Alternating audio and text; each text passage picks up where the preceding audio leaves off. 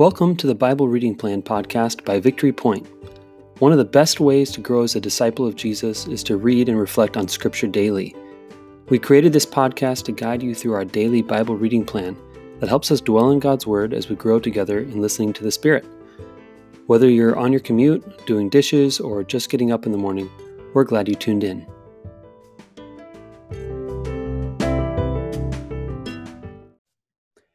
Good morning and happy Thursday. It is the 28th of May. Um, is this okay? We are recording this earlier in the month. Um, obviously, anytime we record something, it's always earlier than when it gets broadcast. So that's like a no duh, but significantly more early in the month when the executive order is supposed to end on the 28th. Am I wrong about this? Currently, that's what it's supposed to do. I'm curious if it actually will. Okay, so what's what do you put your money on, Reese? Do you think that when we listen to this podcast on the 28th, do you think there will still be the same executive order like that's ending today or do you and things will start to open up or do you think it will have been extended by now? Gosh. I don't know. The way things have been trending, I wouldn't be surprised if it hasn't really changed. Uh-huh. But I'm hopeful that we can start in some small capacity to open back the state. You know, I think that's a good way to stick on it. Like we hope that by this time, the executive order will not have been extended and that we'll be able to begin going back into some other things besides just sitting at home watching Netflix and trying to work and trying to take care of my daughters and not get together with anybody I love. That would be great to have some kind of change to that. so we'll stick with that so that we don't sound like idiots if we're wrong. Um, today we are reading First Corinthians. So, regardless of what happens with the executive order, we do know that today's passage is First Corinthians 12, 3b through 13. And we do know that the Holy Spirit is alive and active. We do know that every time we come to the scriptures, God speaks to us freshly. So, we're trusting in that today as we read the scriptures. Reese, would you mind reading this passage for us? You bet. Therefore, I tell you that no one who is speaking by the Spirit of God says, Jesus be cursed, and no one can say Jesus is Lord except by the Holy Spirit. There are different kinds of gifts, but the same Spirit. There are different kinds of service, but the same Lord. There are different kinds of working, but the same God works all of them in all men. Now, to each one of the manifestation of the Spirit is given for the common good. To one, there is given through the Spirit the message of wisdom. To another, the message of knowledge by means of the same Spirit. To another, faith by the same Spirit to another gifts of healing by that one Spirit, to another miraculous powers, to another prophecy, to another distinguishing between spirits, to another speaking in kinds, different kinds of tongues, and still to another the interpretation of these tongues. All these are works of one and the same Spirit, and He gives them to each one just as He determines. The body is a unit, though it is made up of many parts, and though all of its parts are many, they form one body. So it is with Christ. For we are all baptized by one Spirit into one body, whether Jews or Greeks, slaves or free, and we are all given the one Spirit to drink. Now the body is not made up of one part, but of many. If the foot should say, Because I am not a hand, I do not belong to the body, it would not for any reason cease to be a part of the body. And if the ear should say, Because I am not an eye, I do not belong to the body, it would not for that reason cease to be part of the body. If the whole body were an eye, would it in, where would the sense of hearing be? If the whole body were an ear, where would the sense of smell be? But in fact, God has arranged the parts in the body, every one of them, just as He wanted them to be. If they were all one part, where would the body be? As it is, there are many parts, but one body. Thank you, Reese. I think Thank I read you. further than I was supposed yeah, to. Yeah, that's all right. I think you're stop, supposed to stop at 13. You read a few more verses. Who cares? Um, thank you for reading that, Reese. Um, so, what do you think about this passage? I think it's a good reminder that we all have, or rather, are good at different things. And just because we're not all good at everything, there's no reason to fret. Hmm. Yeah, I like that. It's almost like um, when he said that, reminds you like a good team, you know, like uh, like a uh, football team, for example. Which who knows if they'll ever exist in the future? Don't say yeah. that. Uh, I'm just kidding. They'll exist. but um, there'll be a thing of legends. Um, the each each position is going to have different you know like a cornerback does not physically have the same gifts or strengths as like a linebacker right? like or a center obviously and they all need each other to be able to work together um, and to win um, and i see the same thing happening here there's a great i love that verse 4 there are a variety of gifts but the same spirit um, we are united by the same spirit but each of us plays a different role.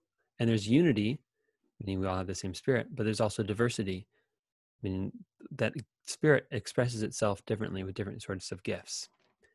And I love that about God. I love there's unity, unity and diversity in the Holy Spirit.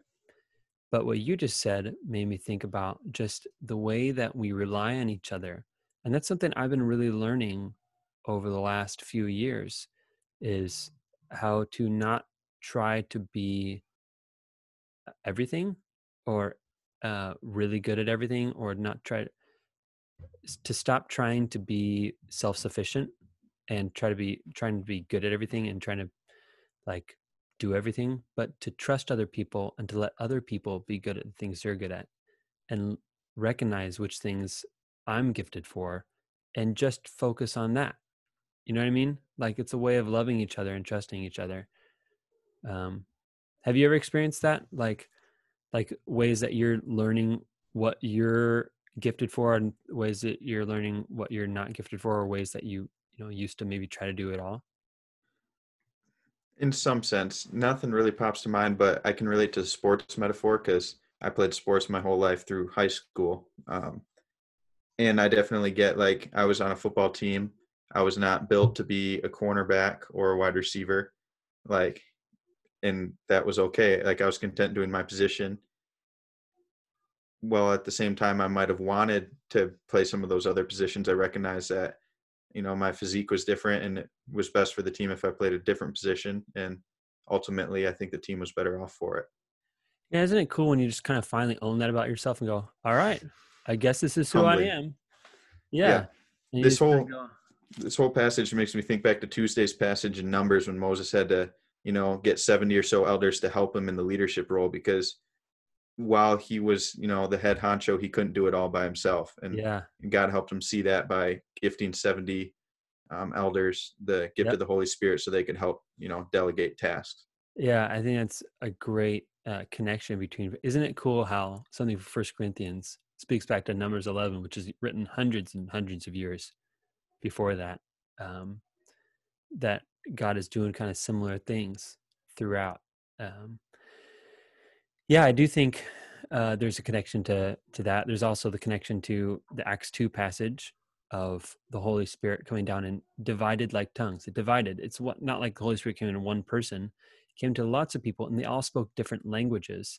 So there's unity, meaning they're all of the same spirit, but also diversity, meaning they're all speaking different languages. So it sounds a little chaotic and a little crazy, and like some people are drunk, but actually there's a lot of unity to it they're all speaking the same message um, and if you lined up a football team you'd go these these guys don't all belong they're not they don't look like a team like they're all different sizes and shapes but they each have their role. So there's unity and diversity and everyone plays their part.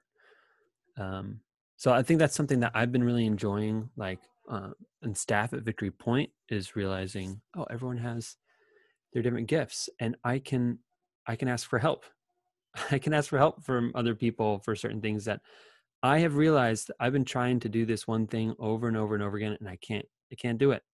Or i do, can do it but it takes me so long compared to this other person. Why not just invite them into this with me and to help let's help each other. That's how we think about elders you know like um how do we like when we're thinking about elder spots and who is nominated versus who the elders choose to come on board with the elder team, we look at spiritual gifts and ministries. Go, well, we really are lacking this gift, and we want to make sure we have a balanced group because we need some diversity when we're talking about big things like how do we carry forward our vision into new and uncertain times. But I think it's also important, like in missional communities and in house churches and in families, to realize that we're all different and um, to realize how we're different and to trust each other and to love each other and to celebrate uh, the differences of giftings of one another. So, yeah, thanks for that, Reese.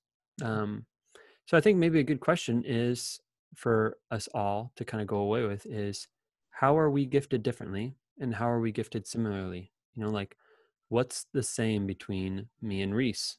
What's the same between, you know, me and uh, the staff team I serve with?